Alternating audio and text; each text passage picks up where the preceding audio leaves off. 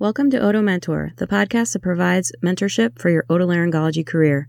I'm your host, Cristina Cabrera Muffly. All opinions expressed in this podcast are my own or my guests and do not express the views or opinions of my employer. This is episode 12 Choosing a Fellowship in Otolaryngology, the Neurotology Edition.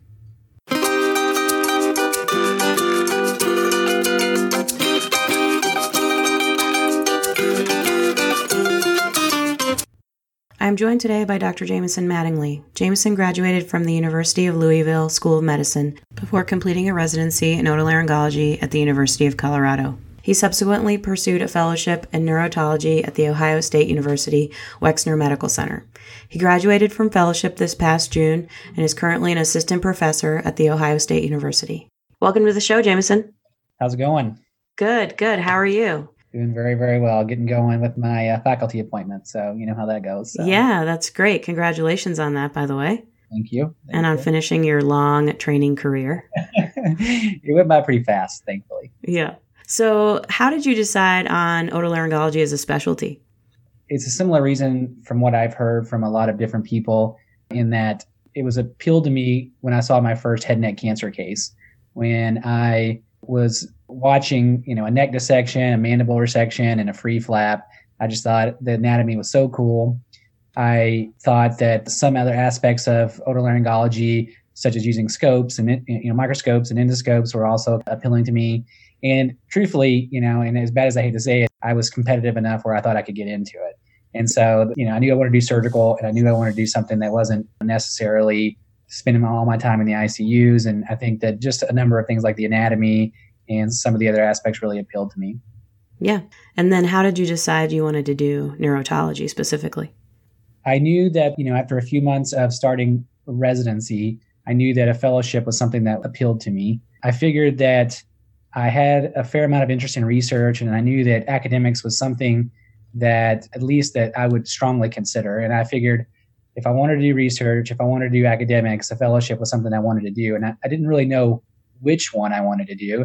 And I knew that I just needed more time to get to know each of the subspecialties within ENT a little bit better. The first exposure I had to otology was through uh, one of the senior residents who introduced me to the research lab that he was working in. And some of the research involved drilling temporal bones, so doing mastoidectomies and facial recess approaches. And it was something that just really was very appealing to me. In some ways, I kind of felt it was more natural to me than some of the other aspects of ENT that I had encountered. And it was something that I really just enjoyed doing. And my research, thankfully, was was productive. And so I felt like I was really actually getting to know some of the more finer details of otology. You know, just kind of snowballed on itself. And I just from there, I was like, well, I mean, you know, I know this the best. I have a lot of interest in it. You know, I think that uh, this is where I should go. Yeah. So the research was then during your third year, correct? It partly started in my second year. Okay. I actually did some rhinology research first, and I really didn't enjoy it as much. And then that's when I kind of went over to do some otology research. And then it really kind of was cemented, I would say, in my third year when I actually spent some time on a research block doing this every day. Yeah. And then when did you make the final decision that you were going to apply? Like at what point during your residency? Probably somewhere around the third year, probably middle to end of the third year. Okay. So yeah, I was. I think I was reasonably early, and I think some people, when I talk to them, they're like, "I was born to be an otologist." But I don't think necessarily me. I think that it took some time for me to figure out what I wanted to do. So it was. I think it was early in some regard, but uh, I think that you know it, it took some time for me to figure out. Yeah, because what's the timeline for the application and the interviews? So it's late. I think it's the latest fellowships for anything in, in otolaryngology. The applications are due around May May to June of your fourth year residency, so the end of your fourth year. And then you start interviewing around July, August, and September of your chief year, and you find out in October. So actually, right now, people are about to find out probably in the next week or two whether or not they're had matched into a neurotology fellowship. So it's pretty late. So thankfully, you do have some time to make some of these decisions. How competitive is neurotology fellowship match? I believe it is very competitive. I think it varies a little bit year to year. There are certain years where there's a lot more people applying than other years, and obviously that makes it uh, much more competitive during those years. The additional thing is that it's a pretty small field. You know, there are only a number of spots that are available each year. And because of that, also, you know, so the combination of being a small field and being a lot of times more applicants than spots makes it pretty competitive. Do you know how many spots approximately there are? I do. Well, I don't know exactly, but it has changed a little bit over the last few years. There's been a couple of new programs that have been ACGME accredited. And I think there's about now there's 20 to 25. There was 20 as of like three or four years ago. And I think three or four programs have added since then. And that equals about 27 spots. And out of those 27 spots, eight are available every year, and the other 19 are available every other year. So in any given year, there's like 15 to, you know, 15 or so spots, something like that. Because Maybe. because neurotology is two years typically. Right. Correct. Yeah. So that's what makes it a little bit more difficult because about half the programs, maybe a little bit more than half the programs, only take a fellow every other year, and there's eight spots that are available every year. I see. So, what is the difference between neurotology fellowship and otology fellowship? So that's a good question. Um, I think the biggest thing is is the the neuro part of it is obviously things like craniotomies. So taking care of patients with cerebellopontine angle tumors, whether that be vestibular schwannomas, meningiomas, and the various surgical approaches that you can use to get to those areas. Also, the jugular foramen probably plays into that. And specifically, what it means is, that you spend a, a lot more time doing things like that than an otology fellowship usually exposes their fellows to. Additionally, it's two years long instead of one year. And then the neurotology fellowship is also ACGME accredited. And so it's just like a residency. You know, a lot of different subspecialties in ENT, they have faculty appointments when they go there for their fellowship because they're not under the umbrella of the ACGME, whereas I was a PGY6 and a PGY7, and which has a lot of advantages actually. It, it you know protected my time. They really don't make you take call because you really can't take faculty call. So I went through a lot of stuff there. So if you have any questions about specifically any of them, but there, there are a number of differences. But I think probably the primary difference is, is that the neuro aspect of it. Yeah. So most otology fellowships alone are not ACGME accredited. And you wouldn't be eligible to sit for the neurotology subspecialty boards through the ABOTO either. I don't think any otology fellowships, one year otology fellowships, are ACGME accredited. So that would be an option if you, per se, didn't get a lot of your experience in your residency and you wanted to do that as a generalist, maybe. Totally. And I think that if you didn't have any interest in the neuro aspect of it, that's also a reasonable route because, you know, that extra year of doing ear surgery, you know, cholesteatomas, cochlear implants, that's stuff that you can definitely ma- master is kind of a difficult word to you, but you can get a lot better at in one year uh, in a one year otology fellowship. There may be some accreditation things with certain hospitals. Some of the details of that are a little bit out of my knowledge right now, but I think there are some hospitals that won't accredit you to do craniotomies unless you have a neuro neurotology fellowship. That makes sense. So you alluded to this a little bit, but what factors in your fellowship application do you think helped you to match? There's really two primary things. I think that three. I think the interview is always important, but outside of the interview itself, your research history. So, were you productive from a research standpoint? Do you are you someone who is seemingly academically motivated? Not all the programs are like that, but a lot of them are. And I think that in general, neurotology has a, a strong academic lean to it. And then the other thing is is your letters of recommendation and those letter writers going talking to those programs for you. You know, those two things are very you know in some ways they're both very very important i don't know if they're equally important or or you know one is more so than the other but in my opinion they were both very important and then tell me how you chose where you wanted to go for fellowship uh, that's that's a good question too i think that it, it changes a little bit over time because people can people can move around as far as attendings and that will change the flavor of the fellowship so to speak i knew that there were certain programs that were thought of very highly prior to going to the interviews. And then, you know, the combination of what they had to offer from a research standpoint and what they had to offer from a clinical standpoint, you know, was obviously very important, but it was very different. Some places do a lot more research than others.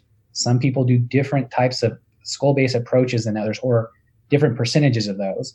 So depending upon what your interest was, that can really change where you may be interested in. And then really the last thing was reputation is something I kind of alluded to, but reputation among my mentors was was very important. You know, I, I really leaned on them a lot to say, hey, X university, you know, their fellowship, what do you think about that? And I paid attention very much so to what they had to say about those places. So tell me about your fellowship experience. What did you like best about it? Fellowship was awesome. It was a really nice two years. A lot of people, I think, get intimidated in neurotology by doing two years. That extra year, I guess, can can seem a little bit daunting, but I really had a great time. Specifically, you know, I wasn't taking call. Everything I did was geared around otology and neurotology.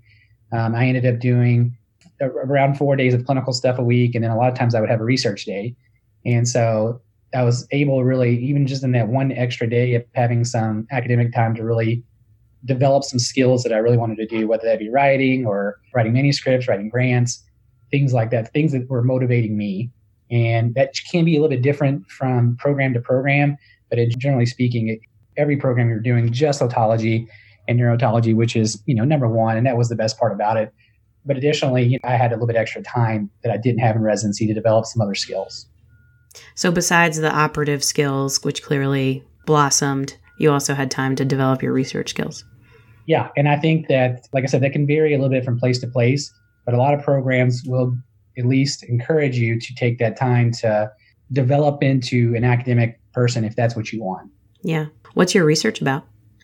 So I do a lot of clinical research, but you know, some of my more basic science research has to do with Meniere's disease and vestibular migraine and differentiating those two diseases, uh, some different techniques, specifically looking at what's called threshold measurements. Basically, we spin somebody one direction and we say, which way did you spin? And that tells us a lot about how their vestibular function is working. So it's really cool. And I developed all that interest really in fellowship.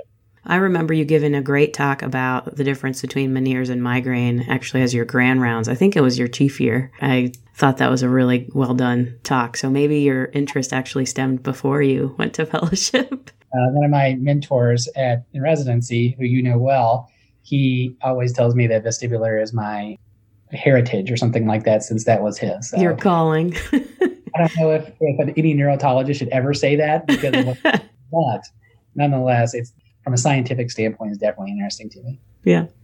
So when did you start looking for jobs? I'm pretty uh, type A person when it comes to stuff like that. I really like to uh, plan ahead, far ahead as I can. I would say maybe so since the fellowship is two years, about six to eight months in, I started to at least reach out to programs. So maybe late winter, early spring of my first year of fellowship, I started to reach out to different programs and say, hey, you know, someone told me that you had you were interested in hiring a neurotologist, or hey, would you be interested in hiring a neurotologist or talking to me about a job? And around that same time, my fellowship university, they started talking to me about staying on, which was for a number of reasons very appealing to me. So that really kind of cut some of that short. I ended up interviewing at a few places or talking to them over the phone at minimum, maybe about 10 months in. So maybe about a year ahead of time, maybe a little bit more. But by that time, I was pretty sure that I was going to stay where I am now.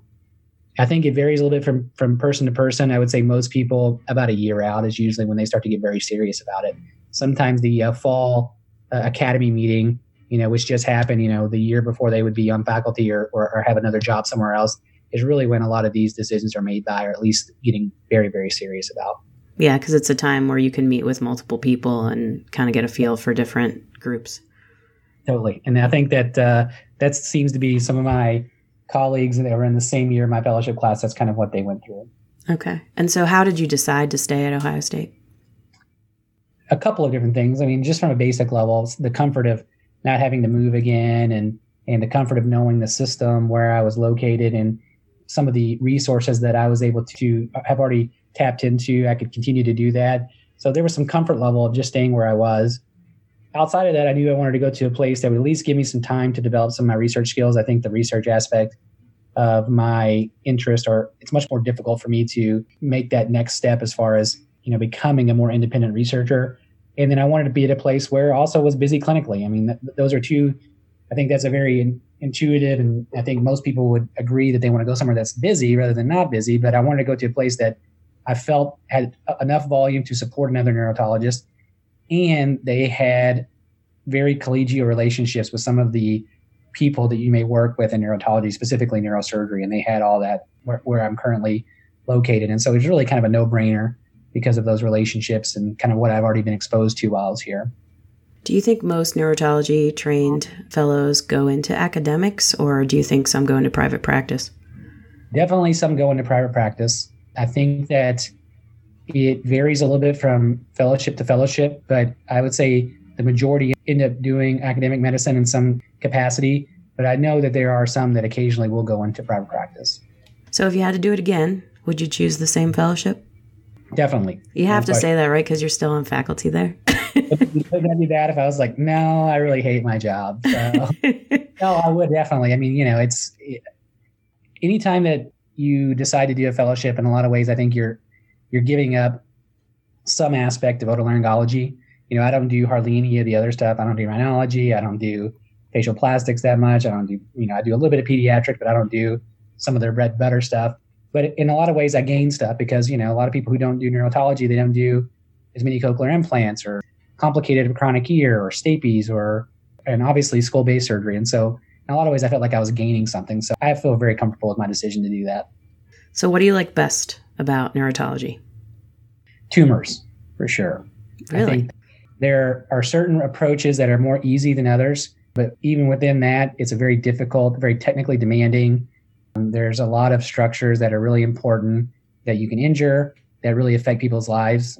Middle fossa approach, for instance, and jugular foramen approaches, I think, are very difficult.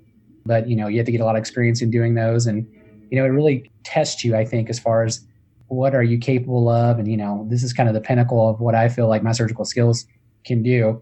And so it's really the aspect of how difficult some of these surgeries are, along with some of the risks associated with the surgery. I mean, these patients, even when we do a perfect job, they wake up with facial nerve paralysis or they get meningitis or cerebrospinal fluid leaks. And so a lot of that, I, I, for some reason, at this point in my career, really enjoy still the taking care of something complicated. Yeah. So you have a son. If your son uh, told you in about 20, 25 years that he wanted to be an otolaryngologist, what would you say? I would say definitely. I would say anybody that wanted to be a doctor, I would make sure they understood, you know, that it's a long process, but you know, I, I have no regrets. You know, I made a lot of great friends, and you know, the things that we get to do on a day in day basis, day in and day out basis, you know, taking care of people at their worst moment, I think is is really cool. So I would have no issues with that, and you know, it, it's it's a good job and a good living, and so I don't think I would have too much objection to that. We'll see where medicine goes in the next 20 years. That's a obviously a totally different topic, but I still think it'll be in a good place. So is there anything else you'd like to add? I encourage people to consider otology and neurotology as a field. I think a lot of people do get a little bit intimidated by the two year aspect of it. You know, they don't want to take two years out to to get the extra training, and they also think it's very competitive, which it can be. But I think if you plan in properly and you do some, you know, the requisite research and get yourself in a good position, I think it's a really awesome field. Great. Thanks so much for being on the show, Jameson. You're welcome. And best of luck with your new job. Thank you. If you like what you just heard, or didn't, please go to my show notes page to let me know your thoughts. There you will find a link to a brief survey so I can improve the quality of this podcast. I would greatly appreciate your help.